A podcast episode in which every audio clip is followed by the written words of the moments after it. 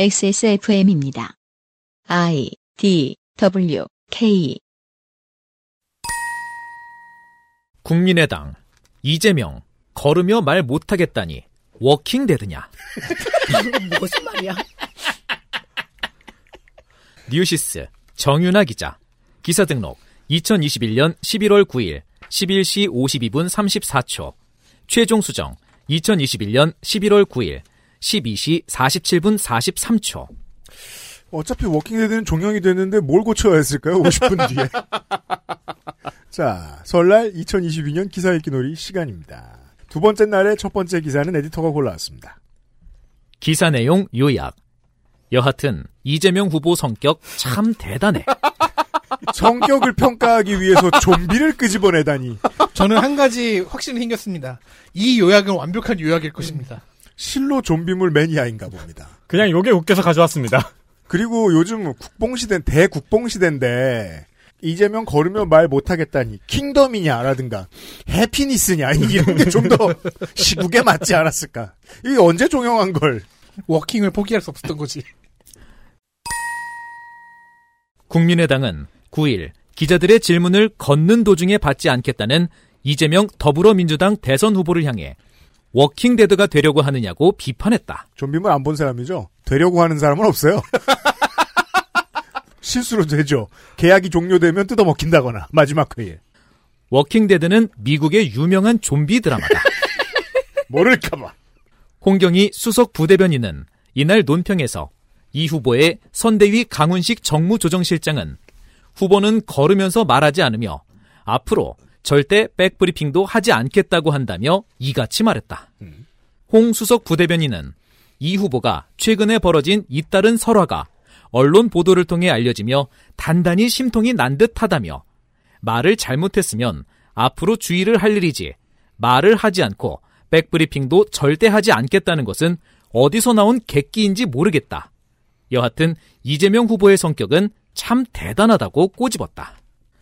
그는 집권 여당의 대선 후보는 일거수 일투족이 검증 대상이며 공공재라며 어떤 순간에도 언론의 취재와 질문에는 답해야 할 책임과 의무가 있음을 명심하기 바란다고 지적했다. 지금 전- 전국상, 어, 윤석열 후보가 당하는 것을 안 갚음할 필요가 좀 있죠. 음, 예, 네. 예. 그러면서 덧붙여 지난해 마라톤을 하면서도 언론과 인터뷰했던 안철수 대표를 보고 배우기 바란다며 뛰는 것보단 걸으면서 말하는 게 한결 수월하다고 했다. 네가 뛰어봤냐는 얘기야? 그리고 저 지금 배신당했어요. 그래서 뭐야? 워킹데드를 여기 얘기는 없어요. 비유한 이유는 뭐예요? 난 지금 전반적으로 이해를 못하고 있어. 이게 무슨 얘기인지를. 그러니까 그럴 때는 기사 내용 요약을 보시면 돼요. 네. 아니, 그, 아니, 지금 아, 반, 성격 이상하다고? 반대로 안철수 후보한테 뛰면서 인터뷰하지 말라고 해야 되는 거 아니에요? 그러니까요. 왜 달리면서 인터뷰를 해? 포레스트 검프야? 2022년 설맞이 기사 읽기 놀이. 잠시 후에 시작하겠습니다. 광고 듣고 와서요. 그것은 알기 싫다는 남해에서 온 바다보물 바보상회 건강한 비움 친구 평산네이처 디메이트 리뷰를 확인하면 꾸루꾸루 온유 마카롱 구속 없이 안전한 두 번째 인생 예가 요양원에서 도와주고 있습니다. XSFM입니다. 혼술 세트로 부담 없이 간편하게. 맥주만 있으면 뭐해? 술안주는 바보상회. 내 집처럼 편안하게, 내 집처럼 안전하게, 그저 시간을 보내는 게 아닌 시간을 활용하는 곳. 예가 요양원이 그분들을 모시러 갑니다. 물리치료와 적극적 재활 프로그램, 인간 중심의 휴머니투드 케어, 보호가 필요한 요양이 아닌 함께 살아가는 요양. 두 번째 인생을 만나다. 경기도 양주 예가 요양원. 잠깐만 언급하죠. 명절에 모여서 이런저런 집안 대소사 이야기들 많이 나누실 겁니다. 요양원이 필요하신 분은 여기에서 상담을 받아보시는 것이 좋습니다. 저 지난주에도 소개해드렸습니다만은, 어, 예가 요양원은 지금 일단 저희가 추천을 드리는데 이유가 있기도 하고, 네. 많은 것을 말씀드리기 어렵기도 하고, 상담을 좀 받아보십시오. 그러니까 당장 필요하다라고 생각하시는 분들. 그렇죠. 요양원 같은 경우에는 물론 알아보시는 분이 또 얼마나 많이 알아보시겠습니까? 그리고 상담을 많은 곳에 받으셔야 되죠. 그렇죠. 그렇기 때문에 저희가 선택지 하나를 추천을 드리는 겁니다. 네. 네.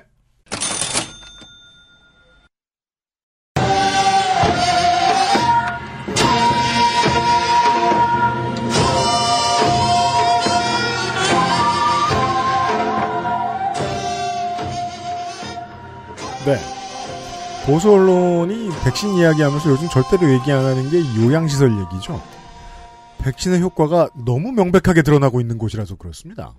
아, 하지만 이런 얘기는 할 수 있습니다. 소개팅이 백신 때문에 잘 안 됐다. 요런 기사 농축산인이 골라왔어요. 이런 세상이 올 줄은 백신 미접종자는 소개팅도 못하나요? 한국경제 김수영 기자 입력 2021년 12월 18일 8시 28분 수정 2021년 12월 18일 9시 5분 이거 사실은 이 제목이 수정이 된 겁니다. 이 9시 음. 5분 수정에. 그래요? 음. 수정 전에는 백신 미접종자 소개팅 앞두고 나라가 연애도 못하게 하네요. 음, 맞아요. 바뀌었어요. 그러면은 30분 사이에 기자한테 애인이 생긴 건가요? 뭐 알 수 없죠. 아니 그리고 네. 소개팅을 나가면 연애가 되는 거야? 누구 맘대로? 그렇죠. 그리고 또 중요한 게 있는데요. 소개팅을 못하는 이유는 백신 말고도 너무 많아요. 특히 연애를 못하는 이유는 훨씬 많죠. 그리고 백신 맞고 연애를 너무 잘하고 있는 사람들이 많아가지고 그 제목은 틀리긴 틀렸네요. 정부가 신종 코로나 바이러스 감염증 코로나19 확산세에 위드 코로나를 멈추고 다시 방역 고삐를 조였다. 그러던 때입니다, 이때가. 이번에는 백신 미접종자에 대한 기준이 한층 강화돼 백신을 맞지 않은 사람은 식당이나 카페를 혼자 이용하거나 포장 배달해야 한다.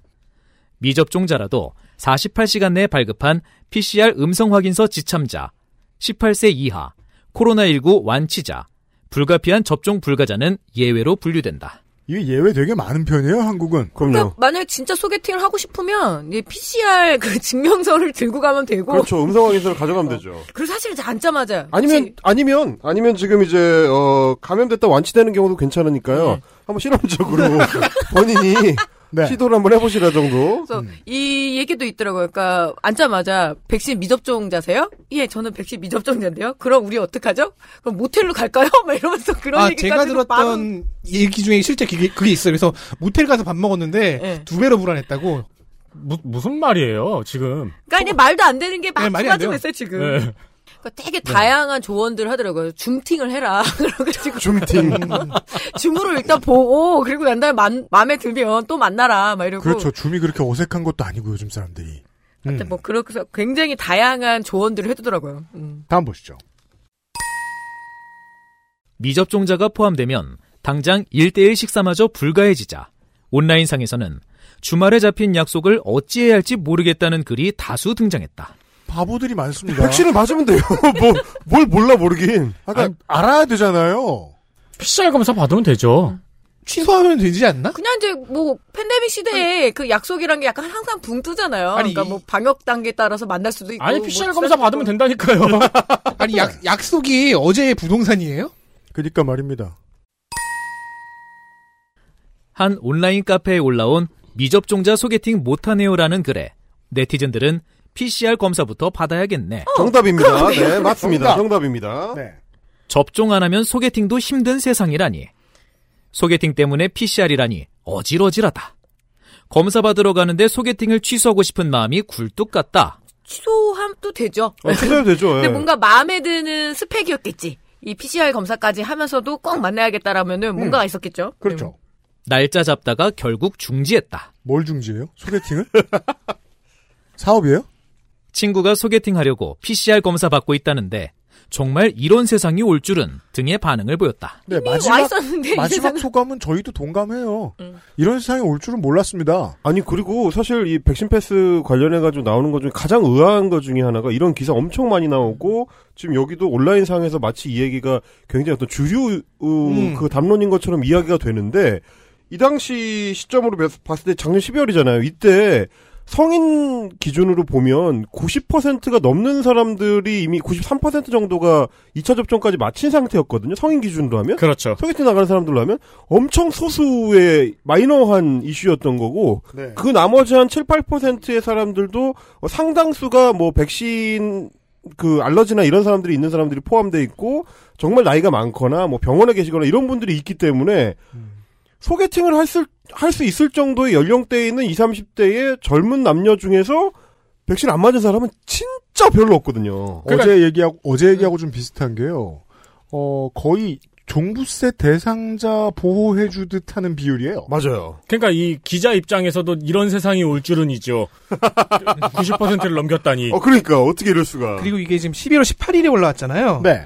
빨리 해야 된다라고 조바심 내는 애들은 크리스마스 겨냥한 거예요. 아, 네, 그렇죠. 그렇죠. 그거 하나 보고 지금 달리려는 애들이에요. 그러니까 그런 사람들이려면 또 제가 오히려 대단하다고 느끼는 게 크리스마스에 연애를 하는 게 그렇게까지 중요한 사람이 백신을 양보를 못 한다. 그러니까. 그런 사람의 비율은 또 얼마나 될까 하는 생각이 들고요. 다음 보시죠. 거리두기 지침이 강화되기 이전부터 미접종자 출입을 금지하는 식당이 있었다는 하소연도 많았다. 부모님이 알레르기가 심해 백신을 맞지 못했는데 외식을 하려다 식당에서 퇴장을 요청했다는 일화부터 식당 사장과 10분 토론 끝에 혼밥, 혼자 식사하는 것을 일컫는 말, 마저 거부당했다는 사연까지 다양하다. 식당 사장님하고 10분간 토론을 하는 동안에 그냥 빨리 다른데 나와야 되고 이거는 그냥 식당 사장은 원칙대로 하는 것 뿐이거든요. 네. 그냥 걸리면은 되게 골치 아파요. 자영업자 입장에서는. 당연하죠. 근데 그 바쁜 그 사장님을 데리고 왜 이런 얘기를 하며 음. 그리고 부모님을 모시고 외식을 해야 되는데 백신이 미접종이고 알레르기가 심하고 그러니까 사연이 너무 구구절절한 거죠. 음. 그런 분들하고 이렇게 외식을 감행할 그럴 자식들이 있어요. 근데 아 그리고 이제 백신 안 맞겠다고 이렇게 온라인에서 주장하는 분들이 항상 얘기하는 게 빨리 상속 받아야 되는 거죠. 아, 다른 무슨 이유가 있겠습니까? 따라라. 안 돼 네. 종부세 무서워 세양속하면 안 돼. 어, 하여튼 그분들이 항상 주장하는 게 이제 자유주의거든, 자유주의. 네. 아니 내가 맞기 싫다는데 왜 자꾸 맞도록 이렇게 강요를 하느냐라는 얘기인데 아니 그러면 왜 식당 주인한테는 강요를 합니까? 내가 미적점자는 불안하니까 우리 식당에 들이기 싫다는데 그리고 방역 패스 지침에 맞춰서 들어오지 말라고 하는데 왜 강요를 하면서 10분 동안 토론을 하고 앉았냐고 거기서. 그러니까 자유주의자들의 특징이죠. 자신의 자유가 침해받는 곳을 찾아다니기 위해 혈안이 되어 있어요. 그러니까 이게 이제 그래서 재미있는 현대 극우의 특징인데요. 그곳에 권력이 주어지면 그 헛소리를 하기 시작합니다. 그 전까지는 잘 따르던 사람들이요. 이게 이제 그 제가 이제 자- 살짝 한번 뉴스 라운드업 시간에 얘기를 하고 제가 정말 그 풀리지 않아서 그동안 너무 고민이었다가 요즘은 마음이 편안하거든요. 왜 언론인들은 이렇게 사람 죽으라고 권하는 기사를 수년, 2년째 계속 쓰고 있나?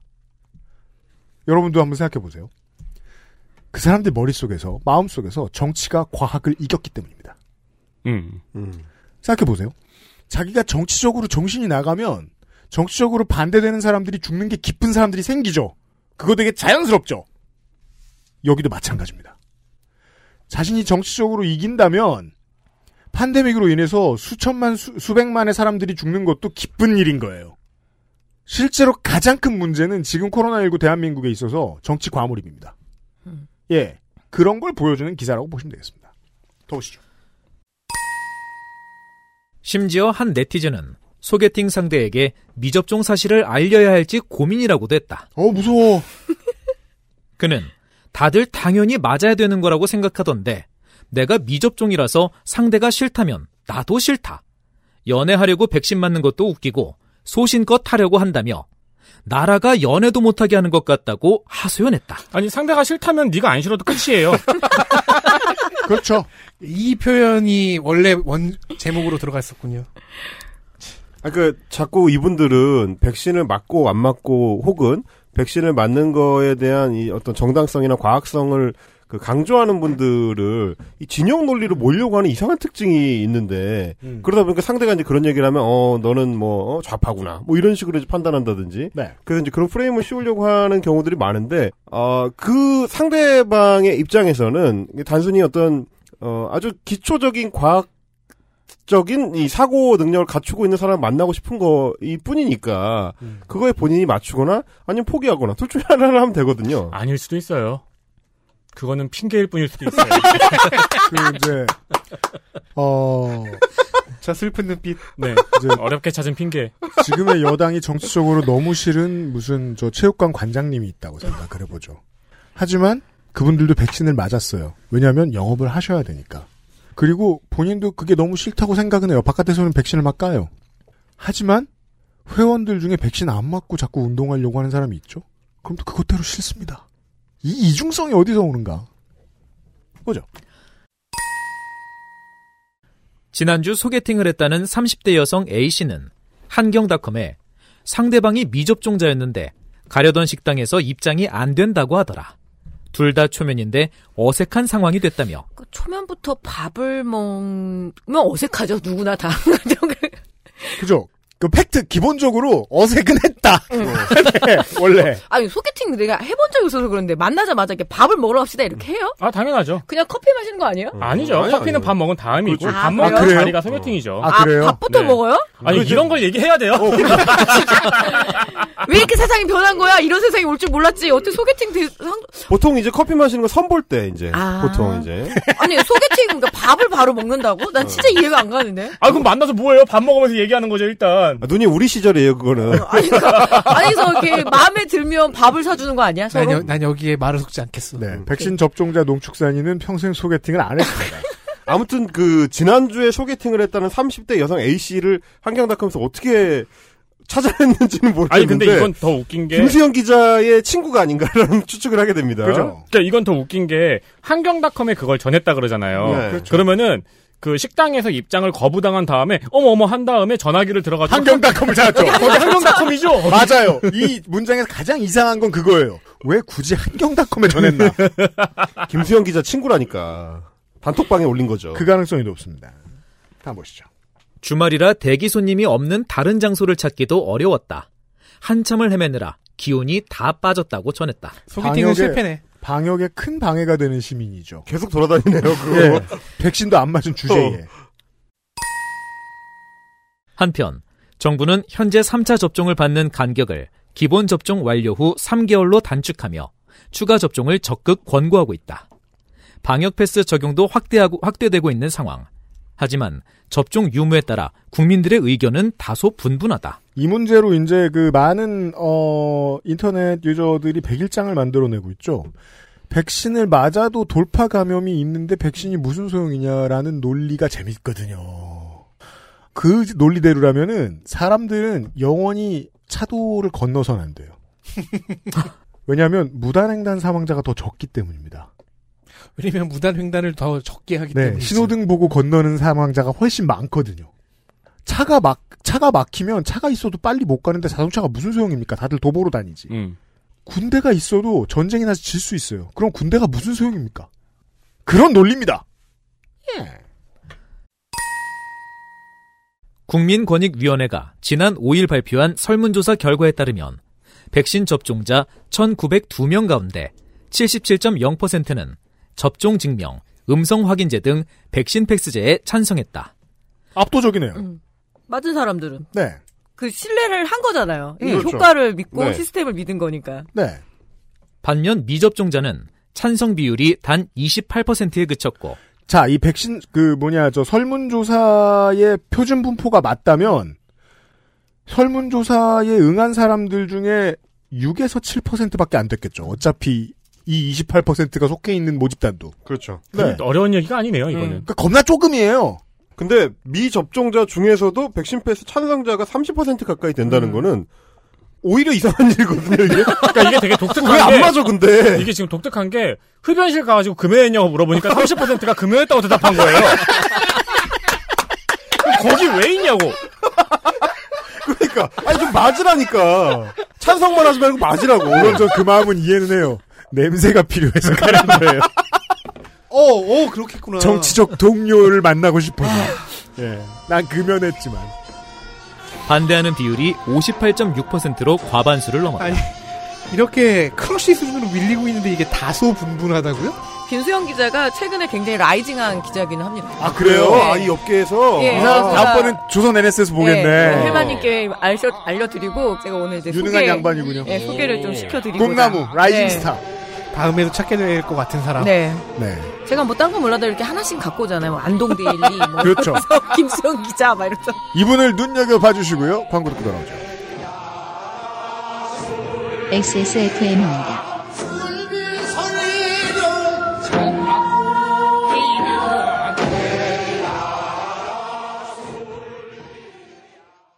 건강기능식품 광고입니다. 탄수화물이 지방으로 합성되는 것을 억제하는 가르시니아 캄보지아 추출물 HCA. 풍부한 양의 HCA가 함유된 당신의 새로운 비움 친구 디메이트를 만나보세요.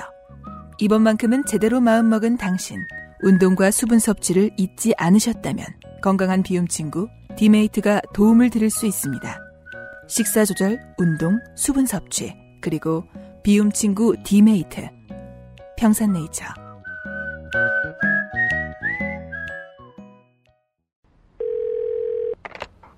지금 어디야? 너네 집 앞. 달콤한 순간은 꾸룩꾸룩 온유 마카롱. 지금 이 기사를 읽고 나니까 온유 마카롱 광고가 예사롭지 않죠? 저, 저 남자가 백신을 아- 안 맞았다면. 그러면 그는 집에 간 다음에 글을 쓰겠죠, 어딘가에. 연애도 한글닷컴이죠? 못하, 그죠? 국가가 연애도 못하게 한다고 제 얘기를 오늘 채웠다고. 마카롱 사들고 갔는데. 네, 마카롱이 무효합니다. 백신을 안 맞았다면. 자, 2022년 설날 기사 읽기 노래, 놀이도 하루는 백신데이가 껴있습니다. 덕진이 준비한 기사입니다. 저는 좀 클래식한 기사를 가져왔습니다. 네. 국내 오미크론 확진자 1318명 중 55명은 부스터샷 뒤 감염. SBS 이강 기자. 2022년 1월 3일 14시 17분. 수정 2022년 1월 3일 15시 58분. 단순한 기사입니다. 첫 문장을 보시죠. 코로나19 오미크론 변이 확진자 총 1318명 가운데 4.2%인 55명은 부스터샷, 즉 추가 접종 뒤 감염된 것으로 확인됐습니다. 4.2%가 부스터샷 뒤에 감염되었다는 얘기는 너무 멋진 문장이에요. 그럼 95.8%는 부스터샷 없이 감염되었다는 의미입니다. 제가 제가 이런 걸 해결을 하고 있어야 됩니까? 제가 고이즈미 신지로입니까? 아니죠. 고이즈미 신지로의 반대죠. 왜냐하면 섹시하지 않아요, 이건. 이런 방식의 표현은. 헤드라인과 첫 문장은 사실 이런 의미여야 됩니다. 네. 따라서 부스터샷 후 감염자를 유독 앞에 배치하고 앞, 그러니까 앞으로 끌고 나온 의, 의도가 궁금해지긴 하지요. 국내 오미크론 변이 감염자 총 1318명 가운데 절반 이상이 돌파 감염자인 것으로 나타났습니다. 잠시 후에 덕진이 설명해 드리겠습니다만, 절반 이상이 돌파 감염자라는 문장에는 맹점이 있죠. 백신을 맞은 지 오래돼서 효과가 떨어진 사람들을 여기다 우겨 넣었죠. 그 얘기는 제가 다음 기사에서 한번 파헤쳐 보겠습니다. 네. 특히 55명은 추가 접종자였는데 이 중 29명이 얀센 백신으로 기본 접종을 마친 뒤 추가 접종을 받은 사람이었습니다. 662명, 50.2%는 기본 접종 완료자였고 554명, 42.0%는 미접종자, 47명, 3.6%는 1차 접종자였습니다. 자, 이 숫자가 왜 이렇게 나올까요? 미접종자가 너무 적기 때문입니다. 그러니까 첫 번째로 눈에 띄는 부분은 부스터샷 후 감염자 55명에 대해 설명한 정도보다 그 외의 감염자에 대해서는 그냥 대충 훑고 넘어간다는 점이에요. 음. 자, 부스터샷 후의 감염이 심각하다는 논지가 있다고 쳐요. 그걸 전달하고 싶었다고 의심을 해봅시다. 만약 그렇다면 이 기사는 반드시 전체 모집단을 살펴봤어야 됩니다. 전체 부스터샷 접종자 중에서 감염자의 비중은 얼마고 기본 접종자 중에서 감염자의 비중은 얼마인가? 미접종자 중에서 그리고 1차 접종자 중에서는 또 어떤가를 다 비교를 해줘야 돼요. 그렇죠. 그래야지 부스터샷과 돌파 감염의 상관관계를 추정이라도 해볼 수 있습니다. 하지만 이강 기자는 그런 것까지 하지 않고요. 네. 부스터샷 얘기만 조금 더 자세히 할 뿐입니다. 공사 현장의 사망자 중에 4.2%가 헬멧을 쓰고 있었다고 말하는 거하고 다를 바 없습니다. 아니 그리고 사실 이번에 이제 코로나19 백신과 관련해 가지고 이제 안티백서들을 매체에서 계속 양산을 해너 해내는 이제 어떤 과정을 보면 너무 저는 이제 이 분야를 계속 이제 같이 공부하면서 방송을 해왔던 입장에서 너무 억울한 게 독감 백신하고만 단순 비교를 해도 코로나 백신은 진짜 억울하거든요. 그 예외적으로 굉장히 좀 예방 효과가 높은 편인 백신이에요. 그리고 검증 안 됐다는 말을 하기엔 이미 30억이 맞았어요. 그럼요. 아, 그러니까 이- 인류의 절반이 맞았습니다. 그리고 이제 뭐 신속 대응을 해가지고 빨리 승인을 내줬다는 게 검증을 안 했다는 얘기가 아니고 다른 걸 제치고 먼저 검증 과정을 이 빨리 진행을 해줬다는 의미거든요. 이제 그런 걸 섞어서 쓰는 것도 그렇고 독감 독감 백신 같은 경우도 젊은 성인이 맞으면 예방 효과가 한 70에서 뭐 80% 정도라고 통상적으로 얘기하지만 노인의 경우는 독감 백신의 통상적인 예방 효과가 한 30%에서 떨어지면 20%대도 나와요. 그런데도 노인부터 이 사카 백신으로 이제 의무 접종을 우리가 하거든요. 그 이유가 그거라도 맞아야 이 중증으로 가는 거를 예방할 수가 있고 3, 40%의 예방 효과라도 굉장히 기묘하고 유효하기 때문에 이제 해왔던 건데 독감 백신 맞을 때는 아무 문제 없이 지금까지 쭉 보도를 해왔다가 갑자기 코로나19에만 이렇게 덤태기를 씌우는 걸 보면 여기 어떤 그 정치적 목적이 전혀 없다고 할 수 있느냐. 너무 여러 가지 비유를 드리게 돼서 안타깝군요. 고속도로 교통사고 사망자 중에서 안전벨트를 하고 사망한 사람의 비율을 부각시키는 기사랑 똑같은 거예요. 음, 그렇죠. 안전벨트 필요 없다고 말하고 싶은 거죠. 네. 왜 이럴까? 오미크론 변이 감염자 가운데 국내 첫 사망, 위중증 사례도 확인됐습니다. 사망자로 확인된 사람은 90대 요양병원 입원자입니다. 지난달 26일 확진, 하루 뒤인 27일 사망했고 30일 사후 오미크론 감염 판정을 받았습니다. 예방접종은 아스트라제네카 백신으로 지난해 10월 2차 접종을 완료한 것으로 나타났습니다. 감염 의심자 중에서도 사망자가 나왔습니다. 역시 90대 요양병원 입원자로 지난달 25일 확진됐고 치료를 받던 중 지난달 29일 사망했습니다. 이 사망자는 화이자 백신으로 지난해 5월 2차 접종을 마쳤습니다. 두 사망자는 같은 요양병원에 입원했던 사람입니다. 자, 단 세 사람의 사례를 놓고 일반화를 시도하는 중이죠. 그리고 두 분 다 지금 90대, 90대. 사망자고 같은 병원인 걸 보면 이제 오미크론 유행이 이제 이 병원을 덮쳤을 가능성이 높은 거고 그리고 맞습니다. 2차 접종을 마치고 부스터샷을 못 맞으신 분들이에요, 두 분 다. 음. 그리고 맞은 지 시간이 꽤 지난 경우입니다. 네, 이건 요양병원의 책임이 좀 있죠. 감사합니다. 제가 할 말이었습니다. 아, 그렇군요. 네. 아, 그러니까 종합적으로 보면 이게 이렇게 나올 수밖에 없는 여러 조건들이 지금 겹쳐 있는데 이게 마치 백신이 충분히 효과를 발휘하기 못하기 때문에 생긴 것처럼 호도하는 기사라고 볼 수밖에 없는 이 두 명의 90대가 각각 작년 5월과 10월에 2차 접종을 마쳤어요. 그럼 면역력이 없다고 봐도 무방하죠. 그리고 90대고. 음. 그러니까 정보를 말은 해주는데 그리고 이걸 또 설명을 안 해줘요. 게다가 그 다음으로 이건 이 내용이 들어가 있는 맥락은 방금 전에 성우께서 읽어주셨던 그 통계 바로 뒤에 나옵니다. 오미크론 변이 감염자 중에 국내 첫 사망 위중증 사례라고 했으니까 괜히 자꾸 추가 접종자 중에서 죽은 사람 같아 보이는 착시 효과도 일어나요. 네. 백신을 맞았다는 사실과 죽었다는 사실만 강조하면서 안티백신 메시지를 슬쩍 던지는 지난 2년 동안 익히 봐온 패턴의 기사입니다. 평생 안전벨트를 맸는데 사망했다. 이런 소리입니다. 클래식은 영원하기 때문에 가져와 봤습니다. 좋습니다. 오늘의 세 번째 기사였습니다. XSFM입니다.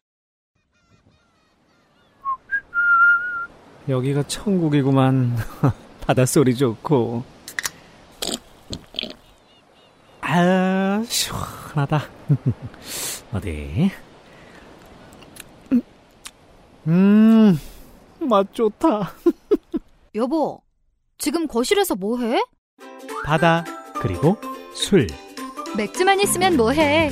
술안주는 바보상회.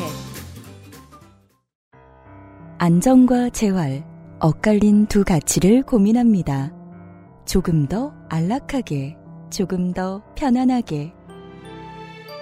예가 요양원이 그분들을 모시러 갑니다. 두 번째 인생을 만나다. 양주 예가 요양원 자, 백신 데이. 그 다음 기사는 에디터가 데리고 온 기사예요. 단독 접종률 80%의 반전. 위중증 절반이 2차 접종 완료자였다. 비슷한 이야기입니다. 그러면 위중증 절반은 2차 접종을 완료하지 않은 사람들이군요. 자세히 한번 살펴보도록 하죠. 네. 중앙일보 김기정 기자.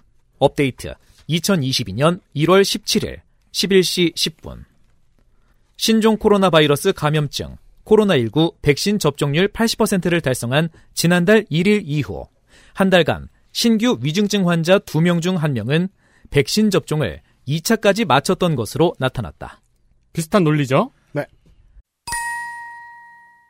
같은 기간 백신 부스터샷 3차 접종까지 맞고도 위중증 환자가 된 사람은 모두 23명이었다. 야권에선 정부가 보다 정밀하게 과학적 방역 체계를 마련해야 한다는 목소리가 나온다. 자, 이거는 이제 그, 많이 타파를 해놨는데 못 들으신 분들도 있을 것 같아서 그냥 간단하게만 말씀드리면, 자, 요렇게 보자고요. 어, 지금 한국의 그림상 대충 2차 접종을 마친 사람 숫자로 말할 것 같으면, 한국의 국민이 100명이라면 90명이 대충 맞췄다고 한번 상정을 해보죠. 그리고 10명이 안 맞았어요. 그래서 100명이 있죠? 100명 중에 10명이 코로나19에 감염됐어요. 근데 90명 백신 맞은 사람 중에서는 5명이 감염됐고 10명 안 맞은 사람 중에서 5명이 감염됐어요. 그럼 안 맞은 사람이 걸릴 확률은 50%고 맞은 사람이 걸릴 확률은 5%도 안 되죠. 네, 그 얘기예요. 6%쯤 되나요? 이걸 비교한 거예요. 끝났네요. 아, 네 대본을 볼 걸. 이래서 메인 진행자가 너무 들어오지 않는 것도 음. 그래도 미덕입니다. 재밌어요. 더 보세요. 아니 그리고 여기도 지금 이 종부사랑 비슷한 거예요. 두 명 중 한 명은 백신 접종을 2차까지 마쳤던 것으로 나타났다. 위중증 환자가 된 사람은 모두 23명이었다. 몇 명 중에? 그러니까 그러니까 왜왜 방금 전에 문장에서는 비율이 나오는데 지금은 숫자만 나오냐? 그러니까요.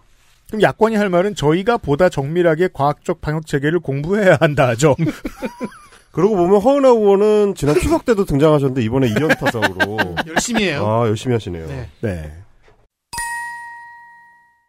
16일 질병관리청이 허은하 국민의힘 의원에게 제출한 코로나 위중증 예방접종연 및 발생 현황 통계에 따르면 지난해 12월 31일 기준 전국의 누적 코로나 위중증 환자는 모두 1만 1,916명이었다. 이 가운데 2차 백신 접종까지 완료한 사람은 2,385명, 3차 부스터샷까지 맞은 사람은 23명이었다. 자, 현저하게 줄어들죠, 비율이. 네. 어떻게 계산하실 수 있습니까? 나머지는 접종을 1차만 맞았거나 안 맞은 사람들이라고 생각하고 그 숫자에 집중해야죠. 네. 그 12,000명 중에서 부스터샷까지 맞은 위중증 환자는 23명이다. 네. 이런 얘기가 되는 거네요. 음. 1% 뭐야 이게 0.2% 0.2 3 0.1% 사람들이 이 숫자 나타난 문단은 안 읽는다고 생각을 하는 것 같아요. 그죠? 네, 그렇게 속여 먹어본 가라가 있는 거죠. 네. 네. 질병청은 통계를 작성하면서 백신 2, 3차 접종 완료자를 백신 접종자로 아예 접종한 이력이 없거나 1차 접종만 마친 경우 백신 미접종군으로 분류했다. 합리적이죠. 오래됐으니까요. 그리고 그 화이자나 아스트로제네카 같은 경우에는 2차까지 맞아야지 접종 완료이니까요. 이 통계에서 눈에 띄는 지점은 백신 접종률 80% 달성 이후 위중증 환자 수치다. 지난달 1일부터 한 달간 위중증 환자 통계에 따르면 해당 기간 위중증 환자 2,590명 가운데 1,147명, 괄호 열고 2차 완료 1,125명, 3차 완료 22명, 괄호 닫고, 은 백신 접종자 1,443명은 미접종자였다. 위중증 환자 중 44.3%는 백신 접종자, 55.7%는 미접종자였던 것이다. 결과적으로 위중증 환자 2.3명 중 1명은 백신 접종을 완료한 뒤에도 돌파 감염을 통해 위중한 상황에 놓였다. 그러니까 아까 말씀드린 것처럼 간단한 수학 문제입니다. 백신 접종률이 80%라고 여기서 했어요. 음. 백신의 효과가 없었다면 위중증 환자 중에서도 백신 접종자가 80%가 나오는 게 정상이죠. 네, 그게 그렇죠. 그게 대수의 법칙이죠. 네. 지난달 1일 이후 한 달간이라고 했거든요. 음. 근데 12월 1일에는 이미 접종률이 90%가 넘은 상황이었어요. 네. 미접종자가 10%밖에 안 돼요. 근데 위중증 환자의 절반이 미접종자라면은 백신의 효과는 증명이 된 거죠. 왜 그게 그렇게 어렵지?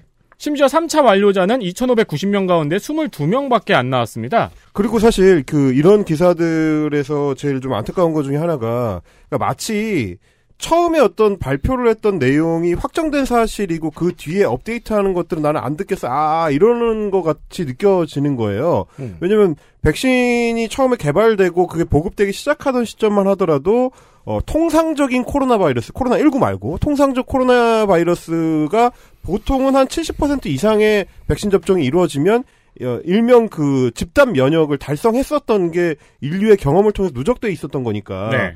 그렇게 예측을 하고 백신 개발을 했는데 백신 개발이 완료되기도 전부터 나오던 얘기는 아 이거 변이 상태나 이런 게 심상치가 않다. 이 바이러스의 특성이 이전에 우리가 경험했던 다른 바이러스들과 다르기 때문에 일명 그 집단 면역이라는 명칭 자체가 해당되지 않는다 해서 사실은 중간에 그거를 없앴거든요. 근데도 우- 우리 언론들은 계속해서 얘기했던 게 아 70% 넘었는데 왜 집단 면역이 안 되냐. 마치 막 그동안 발표했던 내용을 하나도 못 들었던 것처럼 그렇게 떠들어요. 그리고 지금 이것도 12월 연말에 다가갈수록 국제적으로 계속해서 나왔었던 얘기가 2차 접종만 해가지고는 이게 너무 지금 코로나 저 팬데믹이 길어지고 있기 때문에 서너 달 지나기 시작하면 백신 효능이 떨어진다. 이 얘기는 계속 나왔었고 그래서 3차 부스터 백신을 맞게 된 거잖아요. 네. 근데 그런 얘기 다 없이 그냥 다 뭉뚱그려서 2차까지 다 맞았는데 그 중에 2.3명 중 1명씩 지금 저 위중증에 간다. 이런 식의 얘기들. 근데 거기서 백신 접종 마친 사람 으로 포함돼야 되는 그 2차 접종자들도 상당수는 기간이 지나서 효능이 좀 떨어지고 있는 사람들이거든요. 예.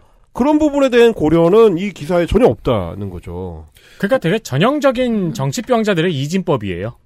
우파가 사람을 죽이는 이슈를 가지고 정치적으로 바람을 일으킬 때의 방식이 수백 년째 똑같습니다. 논리 오류로 적극 무장합니다, 스스로를. 이런 못된 유대인들을 만났다. 유대인을 청소하자. 이런 압박을 받은 이유는 팔레스타인 때문이다. 팔레스타인을 청소하자. 음. 비논리로 중무장해야만 할 수 있는 소리입니다. 비논리는 필수품이에요, 이 사람들한테. 그러니까 예 아니오로 대답하세요로 시작하는 질문들인 거죠. 네. 네. 그, 그런 사람들이랑 연애하지 마세요, 청, 네, 청취자 여러분. 그렇죠. 예 아니오로 대답하세요라고 말이 시작되면은 네. 집에 가시면 돼요. 그죠? 답변을 거부하시면 됩니다. 그럼요. 집에 재밌는 게 얼마나 많은데요. 그니까 말입니다. 야권에선 백신 접종자의 중증화율, 확진자 중 위중증 환자 비율이 예상보다 높다는 반응이 나왔다. 다시 말해, 백신을 안 맞은 사람들의 중증화율은 예상대로 겁나 높다입니다. 네. 예상보다 더 높다. 뭐 이런 그렇죠. 거. 하지만 신경 껐다. 허은하 의원은 문재인 정부는 방역 패스, 접종 증명 음성 확인제라는 명목으로 미접종자의 일상을 철저히 고립시키는 부작용을 초래하면서도 살려주는 중이다라는 뜻이죠. 막상 접종자 또한 위중증으로부터 지켜내지 못했다고 지적했다. 문과더라고요. 문과 무시하지 맙시다. 아, 저도 문과인데. 네, 저도 네. 문과인데. 네. 공부를 안 하는 문과가 있죠. 그렇죠. 잠깐만요. 여기 다 문과 아닙니까? 그러니까 문과라고 이해 못할 정도로 어려운 얘기도 아니거든요, 어, 이게. 어려운 얘기 아니에요. 그렇죠. 어. 예. 이어 무리하게 방역 패스를 강요하다가 법원으로부터 효력 정지나 당하는 게 방역 정책의 현주소라며 이 효력 정지 이거 인용한 판사 지금 판사 아니에요. 바로 그만뒀잖아요. 왜 그랬을까요? 알아보고 있습니다. 하여튼 주먹구구식 대처가 아닌 보다 정밀한 과학적 방역 체계 점검이 필요하다고 비판했다. 자, 요게 이제 매력적인 포인트입니다. 이거 알아두시면 좋은. 보다 정밀한 땡땡이 필요하다. 이 말은 정보값이 없죠? 네. 이런 말을 하면 귀를 막으시면 됩니다. 어, 최, 최근에 이제 윤석열 후보가 자주 하는 얘기죠. 과학적 방역 체계. 그의 입에서 나올 때 가장 위화감이 드는 단어 중에 하나죠. 과학적으로 과학적으로 실내에서 마스크를 벗을 수 있게 하는 방안을 준비하겠다. 그러니까 허은하 의원 거기 어디 과학이 있습니까 도대체? 허은하 의원은 보다 정밀한 수치 분석이 필요하죠. 그렇죠. 예. 문과도 할 제가 수 있는. 제가 개인적으로는 보다 정밀한 낙선이 필요합니다. 장기적으로 국가를 위해서. 낙선이 정밀해야 될 필요가 있을까요? 그거야말로 이진법인데. 얼마나 내용이 없는지 한번 확인해 보세요. 이 문장에 주먹구구식 당선이 아닌 보다 정밀한 과학적 낙선이 필요한 거예요. 아무데나 붙여도 말이 안 되는 문장입니다. 어디나 붙여도 말이 되는 문장이기도 해요. 주먹구구식 샤워가 아닌 보다 정밀한 과학적 위생체계가 필요하다. 그렇지 영원히 늘려나갈 수 어, 있죠. 그럼요. 거. 예. 주먹구구식 어. 요리가 아닌 보다 정밀한 조리 과정이 필요하다. 주먹구구식 성가비가 아닌 보다 정밀한 게스트가 필요하다. 거기에 왜 나야? 나옵니까? 아 맞는 말은 이거 하나밖에 없네요. 성감 여러분 안녕하세요. 광고 듣고 오겠습니다. XSFM입니다. 마카롱의 시작은 프랑스였죠. 하지만 가장 맛있는 마카롱은 재밌게도 한국에서 만났어요. 촉촉한 식감, 은은한 달콤함. 알고 있던 마카롱과는 너무도 다른 특별한 느낌이었죠. 여러분도 이제 집에서 쉽게 만나볼 수 있어요. 네, 온유 마카롱이요. 입안 가득 프랑스의 달콤함. 꾸르꾸르 온유 마카롱. 건강기능식품 광고입니다. 다이어트는 선택일 뿐입니다. 하지만 시도한다면 실패하긴 싫은 당신. 건강한 비움 친구 디메이트를 고려하세요. 식사 조절, 운동, 수분 섭취, 그리고 비움 친구 디메이트. 평산네이처.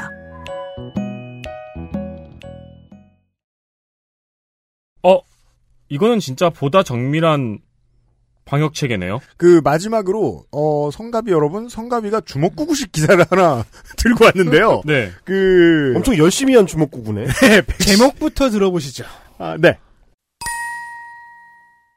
부항 떴더니 코로나 백신 효과 100배 높아졌다. 개왕권인가요? 개왕권 100배. 부항권. 웬만해서는 100은 과학의 숫자가 아닙니다. 음. 100은 100은 인문학의 숫자. 그렇죠. 백은 백은 그리고 뭐냐면 삼국지의 숫자예요. 백, 만 대군. 백만 대군. 그러니까 얼마나 백전백승. 백전 그죠? 백승. 그러니까 얼마나 비현실적인 많다. 숫자냐면 그 제가량이 100이잖아요. 음. 그래서 틀린 말을 죽어도 안 하죠. 그렇죠, 그렇죠. 과학적이지 못하다는 그렇지. 뜻이죠. 과학적이지 못하다는 뜻이에요. 일종의 주술의 영역이라는 얘기죠. 자, 이게 그, 제가 아까 들리다 놓친 이야기가 있는데, 제가 좀, 좀 비정한 얘기를 한 번 한 적 있지 않습니까? 어, 죽은 민원인은 제보하지 못한다. 이게 지금 극우가 날뛰는 이유입니다. 그, 팬데믹 상황에서. 왜냐면, 사망자들이, 이게 이제 이런 주장을 하다 돌아가시는 분들이 나올, 나올 거 아니에요. 속출하고. 있겠죠, 맞아요. 지금도. 예. 말씀을 못 하시니까, 제가 어저께 어. 그, 개를 데리고 북서울 꿈의 숲에 갔다 왔는데, 북서울 꿈의 숲에 갔다 보면 가, 는 길에 보면은 그 장위동 뉴타운 개발 지역이 보입니다. 음. 거기에서 유일하게 초롱성처럼 버티고 있는 사랑제일교회를 구경할 수 음. 있습니다. 사랑제일교회에 이끌려서 반정부 집회 계속 나가던 전광훈 목사의 주변 인물, 어, 코미디언 출신으로 잘 알려졌던 신소걸 목사 79에 작년에, 음. 그리고 정광훈 주치의라고 잘, 알려- 잘 알려졌던 김용욱 박사 모두 코로나19로 사망하셨습니다. 돌아가시기 전까지 백신의 쓸모없음을 계속 주장하고 살, 살던 분이에요. 이분들이 말을 할 수 없잖아요, 이제. 그러니까 버려집니다. 되게 중요한 말씀 해 주신 건데 한국에서는 그런 사람들을 발굴하는 거는 물론이고 이미 언론을 통해서 일각이 소개를 되고 있는데도 그 기사를 추가로 확대하는 보도가 안 나옵니다. 서양의 기사들 보면은요. 완전히 다르잖아요. 계속해서 우파적인 메시지 내놓고 뭐 저 백신 필요 없다 이런 얘기 하다가 음, 프랑스의 뭐 예. 코미디언 형제라든지 가기 전에 병상에서 후회하는 인터뷰 꼭 답니다. 맞습니다. 언론의 사명이니까 그게. 어떻게 보면 거의 잔혹할 정도로 따거든요. 네. 자, 그러면 그분들이 돌아가시고 이제 남은 분들이 있을 거 아니야, 안티백서들이. 그분들을 위한 기사 되겠습니다. 부항! 100배! 태양권! 개왕권. 개왕권! 나 이제 말해도 돼? 죄송합니다. 말해. 네. 과학 전문 기자와 부항의 콜라보입니다. 과학 전문 기자도 한의원은 가야 돼요. 한의원 가야 되죠. 아프면 네. 저도 이런 것이 맞아요. 가능하다는 것을 저도 알고 싶지 않았습니다. 네.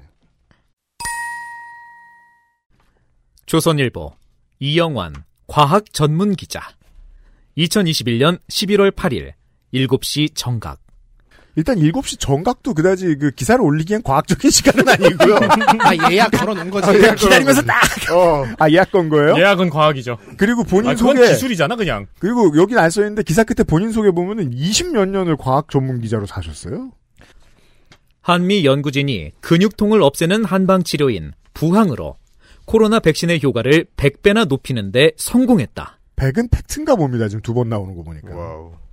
방법도 간단하고 저렴해서 의료 인프라가 부족한 국가에서도 쉽게 사용할 수 있을 것으로 기대된다.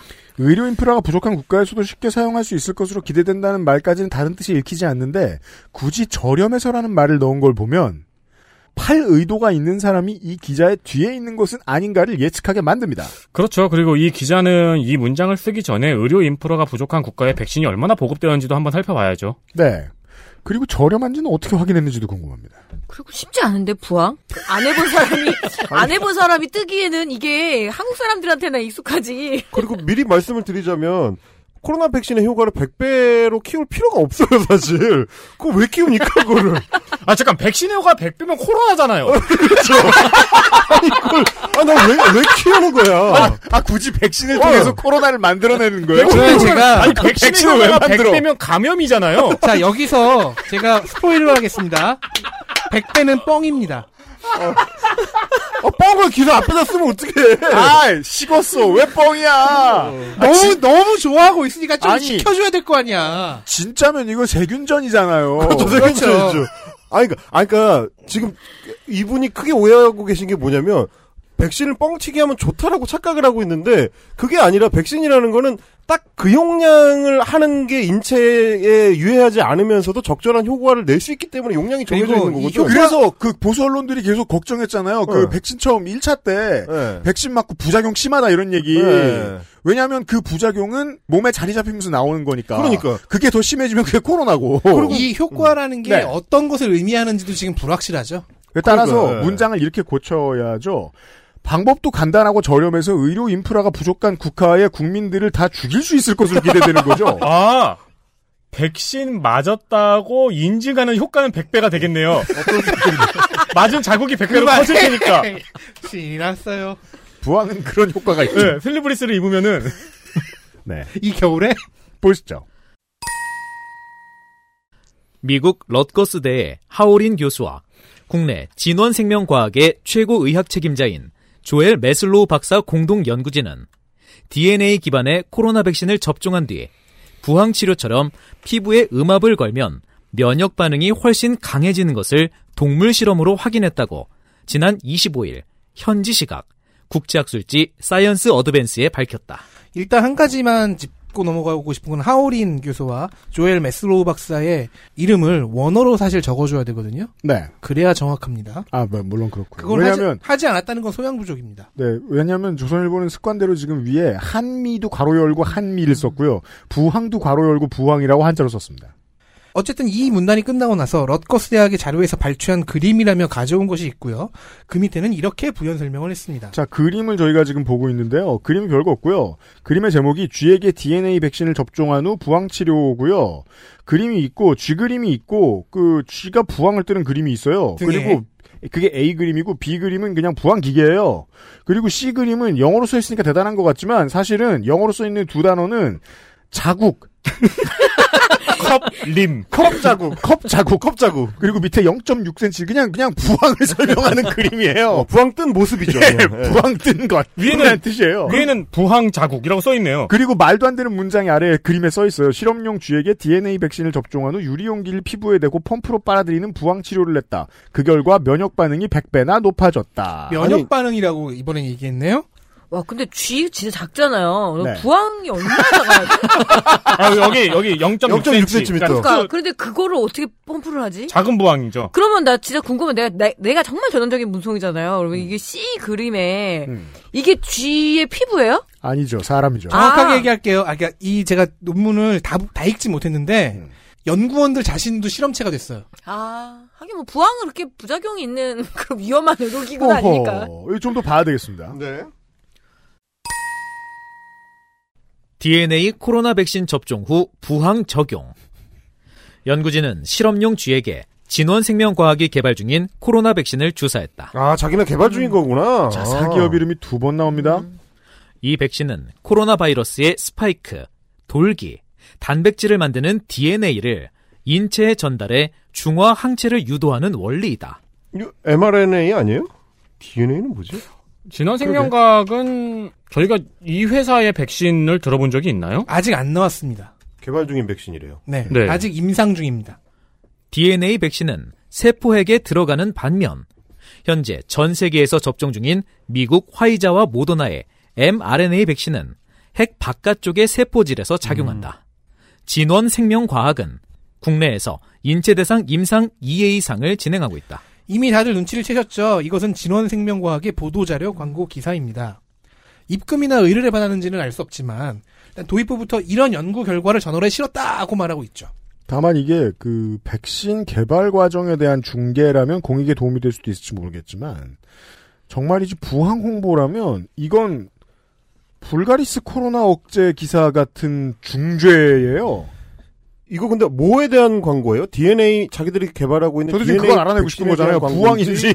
부항인지 사실은. 둘 다인 것 같은데요. 네. 이거 아. 그리고 이 소식은 굉장히 많은 언론에 소개가 되고 있네요. 네. 그리고 이 기사가 나온 11월 8일이 진원생명과학이 이런 내용의 지금까지 설명한 이런 내용의 보도 자료를 회사 홈페이지에 게시한 날짜입니다. 같은 날 조선일보만이 아니라 동아 사이언스도 같은 자료 그림에 같은 내용의 기사를 올렸고요. 네. 자, 이 연구는 하오링과 조엘 메슬로우 두 학자의 저작이라고 했죠. 음. 조엘 메슬로우는 진원생명과학의 최고 의학 책임자이고요. 네. 사용한 백신은 진원생명과학이 아직 임상을 진행 중인, 즉 출시되지 않은 백신인데요. 자기네 회사 백신의 효과를 높이기 위해 뭔가 하나를 더 해본 거예요. 그래서 저는 이 논문을 들어가서 읽어보려는 시- 시도를 했고, 이미 읽으신 분의 글도 읽어봤고요. 네. 어, 100배가 아니었고요. 아, 그래요? 항체의 반응이 약간 늘기는 했다고 합니다. 즉 면역 반응이 100배나 높아졌다는 말은 거짓이고요. 약간과 100배 사이의 간극은 큰데요. 네. 그리고 회사에서 낸 보도 자료는 지금 이 기사보다 훨씬 더 전문성이 좀 느껴져요. 아, 그건 그래요? 네. 자, 그리고 보도자료와 연구 결과 문서를 뜯어보면 좀 더 재미있는 게 나온답니다. 음. 모든 언론이 다 부항기기라고 지칭한 이 기구 있잖아요. 네. 회사는 흡인작용 핀의 접종 플랫폼이라고 부르고 있습니다. 부항이 아니네요, 실제로는. 즉 부항이라고 안 부르는 겁니다. 음. 부항 기기와의 공통점은 압력으로 작동한다는 것 뿐이에요. 음. 그런데 부항이라고 설명을 달아놨어요. 자, 이 기기를 회사와 함께 개발한 업체도 따로 있어요. 네. 새로 개발했다는 의미는 기존 부항 기기가 아니라는 거지요. 네. 실제로는 피지 흡입기에 좀 더 가까운 것 같다고 합니다. 아, 그, 저, 피부과 블랙헤드. 그거 흡입기에 좀 더 가까운데, 음. 뭐 그 부항과 피지 흡입기, 흡입기 사이인 것 같아요. 그 코에 블랙헤드 없애고 부항 받고 왔다고 말하진 않거든요. 논문에도 부항이란 단어가 안 나와요. 네. B U H A. 아니, 그게 아니라, 그게 아니고 그 왕. 중국어, 중국어로 하더라고요. 아니 그리고 좀 과학 전문 기자시면 용어를 좀 정확하게 좀 사용을 해, 해줬으면 좋겠는데 네. 그 얘기죠. 그러니까 독자들한테 익숙한 코로나19 백신은 mRNA 백신이기 때문에 만약에 이런 기사를 쓰려고 하면 DNA 기반 백신을 만들고 있으면 그게 좀 뭔지라도 좀 설명을 그렇죠. 해주거나 어떻게 다른지도 얘기를 해줘야 하고. 그죠. 그게 더 중요해 보이는데 실제로는 부항을 주인공으로 만들었어요. 여기 실제 등장하지 않은. 아 그리고 면역 반응이라는 거는 일반적으로 어 좋은 게 아니거든요.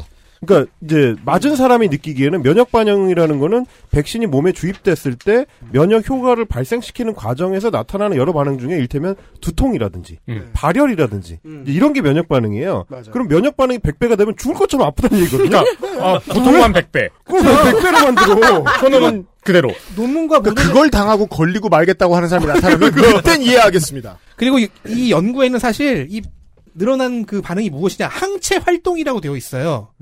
근데 저- 논문은 정확하게 얘기합니다. 이유나 기작은 모르겠다. 그래서 상관관계는 아직 모르겠다. 그런데 이런 결과는 나왔다. 입니다. 그러니까 진원생명과학 입장에선 피지 흡입기를 개량해서 만든 기기예요. 상품이에요. 그래서 보도자료를 만들었고 그런데 언론은 이걸 받아서 부항이라고 이해해 버린 겁니다. 심지어 과학 전문 기자가. 그런데 한의학 협회에서도 이 기사는 까고 있어요. 아, 이걸 까야죠, 한의학 협회에서는. 정상적인 한의학 협회에서는. 무슨 헛소리냐고. 예. 한편 이 기사는 사실 안티백서를 좌절시키는 기사일 가능성도 있습니다. 왜죠? 백신을 강제로 맞게 되면 어쩌나 하는 공포에 시달리던 몇몇 안티백성들이 백신을 맞은 직후에 부항컵으로 빼내겠다는 야심을 드러낸 적이 있습니다. 어, 이거 굉장히 보편적으로 많았어요. 진짜요? 네, 이거 카페에서 엄청나게 흥행했었던 이슈예요, 이거. 백신이 뱀 뱀이에요? 블랙헤드인가요? 이런 몇몇 블랙헤드죠, 블랙헤드. 그렇죠, 그렇죠, 그렇죠. 그 표현이 그렇게 가장 생각하는 정확해요. 거예요. 근데 그렇게 생각해도 포기해야 되는 게 블랙헤드는 빼내면 또 생겨요. 없어지지 않아 영원히. 이런 몇몇 시도에 대해 뉴스톱이 팩트 체크를 한 바가 있는데요. 아 예. 팩트 체크. 백신 맞고 부항 뜨면 백신 성분이 빠진다? 뉴스톱 선정수 팩트 체커 승인 2021년 10월 6일 10시 2분. 현재 시점 대한민국에서 가장 믿을 만한 팩트 체커죠, 선정수. 네, 맞습니다. 네. 그러니까 부항으로 피를 빼내라. 빼내보자. 이거 일리가 있다. 백신 접종 후에 노끈으로 어깨를 묶어서 전신으로 퍼지는 걸 일단 바- 억제한 다음에 부항으로 빼자. 라는 업그레이드판까지 나옵니다. 아, 실제로 해봤다는 사람도 있어요. 얼마나 강인한 노끈이죠. 그러니까 뼈가 으스러지도록 묶어야 되잖아요. 제가 이 이슈를 왜잘 아냐면. 아니지 그- 노끈으로 팔을 잘라야 되잖아요. 바로 그거예요. 굳이 뭘 노끈으로 해? 이거를 저기 뭐야 그 당시에 제가 이 시점에 어, 10월이죠 10월 10월 4일에 제가 어, 시선집중 비컨뉴스에서 다뤘습니다 이 아 이슈를. 진짜요? 예. 졸라 잘하는데 그때 카페 이런 거를 뒤져보면 그러니까 별거 다 있어요, 진짜. 주로 미국에서 해본 사람들이 자기 이제 체험담을 올려요 노끈으로 묶 그러니까 마- 백신을 맞자마자 노끈으로 재빠르게 묶은 다음에 자기 차에 와서 부항을 떴다. 미국이니까 약간 그런 느낌 있잖아요. 피가 뽑아져 나오는 걸 보면서 아 이 부작용이 뽑, 뽑아져 나간다는 느낌을 받았다. 느낌을 아 부작용이 오, 뽑혀 나가는 오, 오. 느낌. 자기는 효과를 봤다는 거예요. 와. 그러면서 엄청 퍼뜨리고 있더라고요. 미국인들도 부항 좋아하는 분들 많죠. 어 근데 미국에서 그랬다고 하니까 막 그 액션 영화에서 총 맞은 주인공이 화장실 들어가가지고 총알 빼내는 장면 같네요. 아. 근데 그 영화에서 엄청 고생하잖아. 어, 해리슨 선- 포드. 네. 네. 근데 해리슨 포드가 부항으로 총알 빼내면 그것도 멋있겠네요. 그거, 그러다가 과다출혈로 죽어요. 안 돼요. 총알보다 피가 먼저 다 빠지겠지만 피가 다 그러니까. 빠진 다음에 총알이 빠지겠죠. 그 부항은 일단 저 유압 펌프가 공업용이어야 돼요. 그렇게, 하- 그렇게 부항으로 총알 빼내다 죽으면은 그걸 발견한 사람은 어떻게 생각할까? 일단 뼈와 피부터 다 빠져나갈 겁니다. 더 보시죠. 이런 방법으로 백신 약물을 제거할 수 있을까? 불가능하다. 네. 부항은 항아리처럼 생긴 관통, 부항 단지에 음압을 조성해 피부에 붙여서 피가 몰리게 하거나 피를 뽑아내어 병을 치료하는 방법이다. 이런 방법에 대해 한의학계는 어떤 입장일까? 대한 한의사협회 서병관 학술이사, 강동 경희대 한방병원 교수는 뉴스톱과 통화에서 부항으로 백신 약물을 뽑아내는 것은 불가능하다고 잘라 말했다. 서 이사는 백신을 이해하지 못한 결과 이런 행위를 하는 것으로 보인다며 백신은 항체 형성을 위해 항원을 주입하는 행위로 주입 즉시 몸에 퍼진다고 말했다. 제가 이제 이 이슈를 한 2년 동안 계속 취재를 해왔던 입장에서 말씀을 드리자면 네. 최근에 중요한 어떤 변곡점 중에 하나가 뭡니까? 대한 한의사 협회의 과학적 공신력이 지난 한 20여 년 동안 계속 이제 한의학 자체가 전체적으로 시장 캐파에서 쪼그라드는 효과가 나오고 있는 상황이라서 그야말로 살아남기 위해서 진짜 열심히 하거든요. 한의사분들이. 네, 과학적 방법론을 굉장히 많이 엄청. 연구를 하고 네. 그리고 이제 한의사 학회에서도 그분 그 부분을 굉장히 좀 많이 이제 퍼뜨리려고 하기 때문에 맞습니다. 굉장히 엄밀하려고 노력하는 분들이 많습니다. 음. 근데 의사협회는 오히려 좀 중구난방이 돼가지고 네. 지금 좀 엉망진창이잖아요. 음. 이제 그런 양상에서 좀 비교해볼 필요가 있는 어떤 흐름이 있습니다. 아, 제 가설을 뒷받침하는 얘기입니다. 정치가 과학을 이기는 거예요. 그렇죠. 의사협회가 가장 좋은 사례입니다. 맞습니다. 부항은 피부와 인접한 모세혈관에 작용한다. 그러나 코로나19 백신은 근육 주사로 상완 삼각근에 주입된다. 주사를 맞은 뒤 수분 이내에 약물이 흡수되기 시작한다. 때문에 방역 당국은 아나필락시스 쇼크 등 전신 알레르기 반응 여부를 관찰하기 위해 접종 후 15분 동안 병원에 머물며 관찰하기를 요구하는 것이다. 왜 15분인가? 접종 후 15분이 지나 병원을 떠날 때는 이미 약물이 체내로 흡수된 이후다.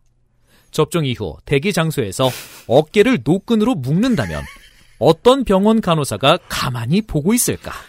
나는 신기해서 구경은 하고 있을 것 같아요. 그러니까 만약에 이제 좀 아, 왜냐면 효과가 없으니까. 좀 들어봐야. 이 간호사 선생이 좀 SM에 능통한 양반이다. 그러니까, 그러니까 본디지 플레이를 준비하는 건가 싶죠. 그죠? 근데 왜 그걸 여기서? 그걸 병- 왜내 직장에서 할까? 이 정도의 궁금증은 그리고 있지만 셀프로? 어깨부터 어. 시작하는 매듭이 뭐가 있지? 하면서. 아, 그래서 사실 이제 이 이슈 있을 때 그래가지고 여러 분들을 인터뷰를 해가지고 전문가들한테 이제 코멘트를 받아봤는데 네. 그때 이제 의사 한 두세 분하고 한의사 두 분 뭐 이런 정도 소개를 음. 받아가지고 얘기를 들었었거든요. 예, 공통적으로 안타까웠던 게 뭐냐면 부항을 뭐 하려고 시도를 하고 열심히 하고 이런 거를 그 의사나 한의사분들 입장에서는 뭐였냐면 하든지 말든지 마음대로 해라였어. 약간 입장이.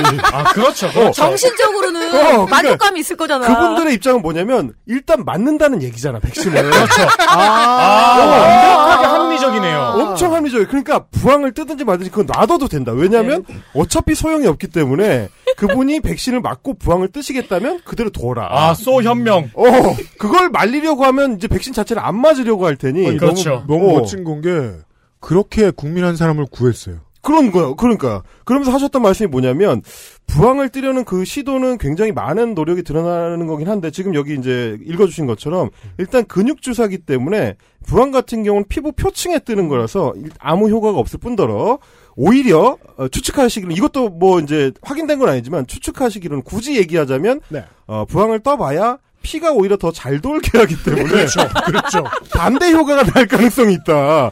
기대한 것과 조금이나마. 반대로 예, 조금이나마 약간이나마 혹은 100배. 어, 그래. 개왕권. 그렇죠. 그래서 오늘 비록 연구팀 연구팀조차 그 기자가 알아내지 못한 연구 결과가 이- 좀 이상하게 100배라고 잘못 나오긴 했지만 그죠. 어쩌면 더 좋아질 수 그죠. 그러면 이 기사는 그러니까 스카우트로 봤는데 9천이 걸리는 거죠. 그렇죠. 아니 이 이영환 과학 전문 기자는 고도의 공익적 보도를 낸 걸 수도 있겠네요. 선정수 팩트 체커의 이 뉴스톱 팩트 체크는 무려 작년 6월 10월 6일 기사입니다. 네. 이 기사에는 참 이 기사를 소개하고 싶을 정도로 멋있는 내용들이 많아요.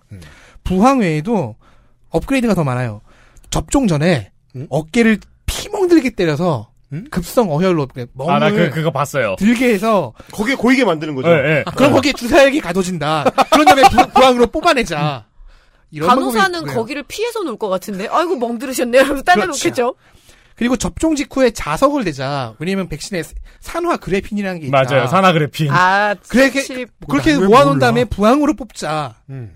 물론 다 말도 안 된다는 것을 이 기사에서 증명했습니다. 백신은 다시 말하지만 혈관 주입이 아니라 근육 주사제고요. 야, 근데 아까부터 생각하는데 이거 팩트 체크 하지 않는 게 공익에 도움이 되겠네요. 그러니까. 산화 그래핀 같은 건 없습니다. 자신감을 심어줘야 됩니다, 이 사람들한테. 그- 그, 래 그렇게 해! 그 산화 그래핀 관련 팩트 체크에서 어떤 의사한테 물어봤어요 기자가. 네. 그, 그 의사의 답변이 굉장히 인상적이었어요. 뭔데요? 산화 그래핀이 뭐냐.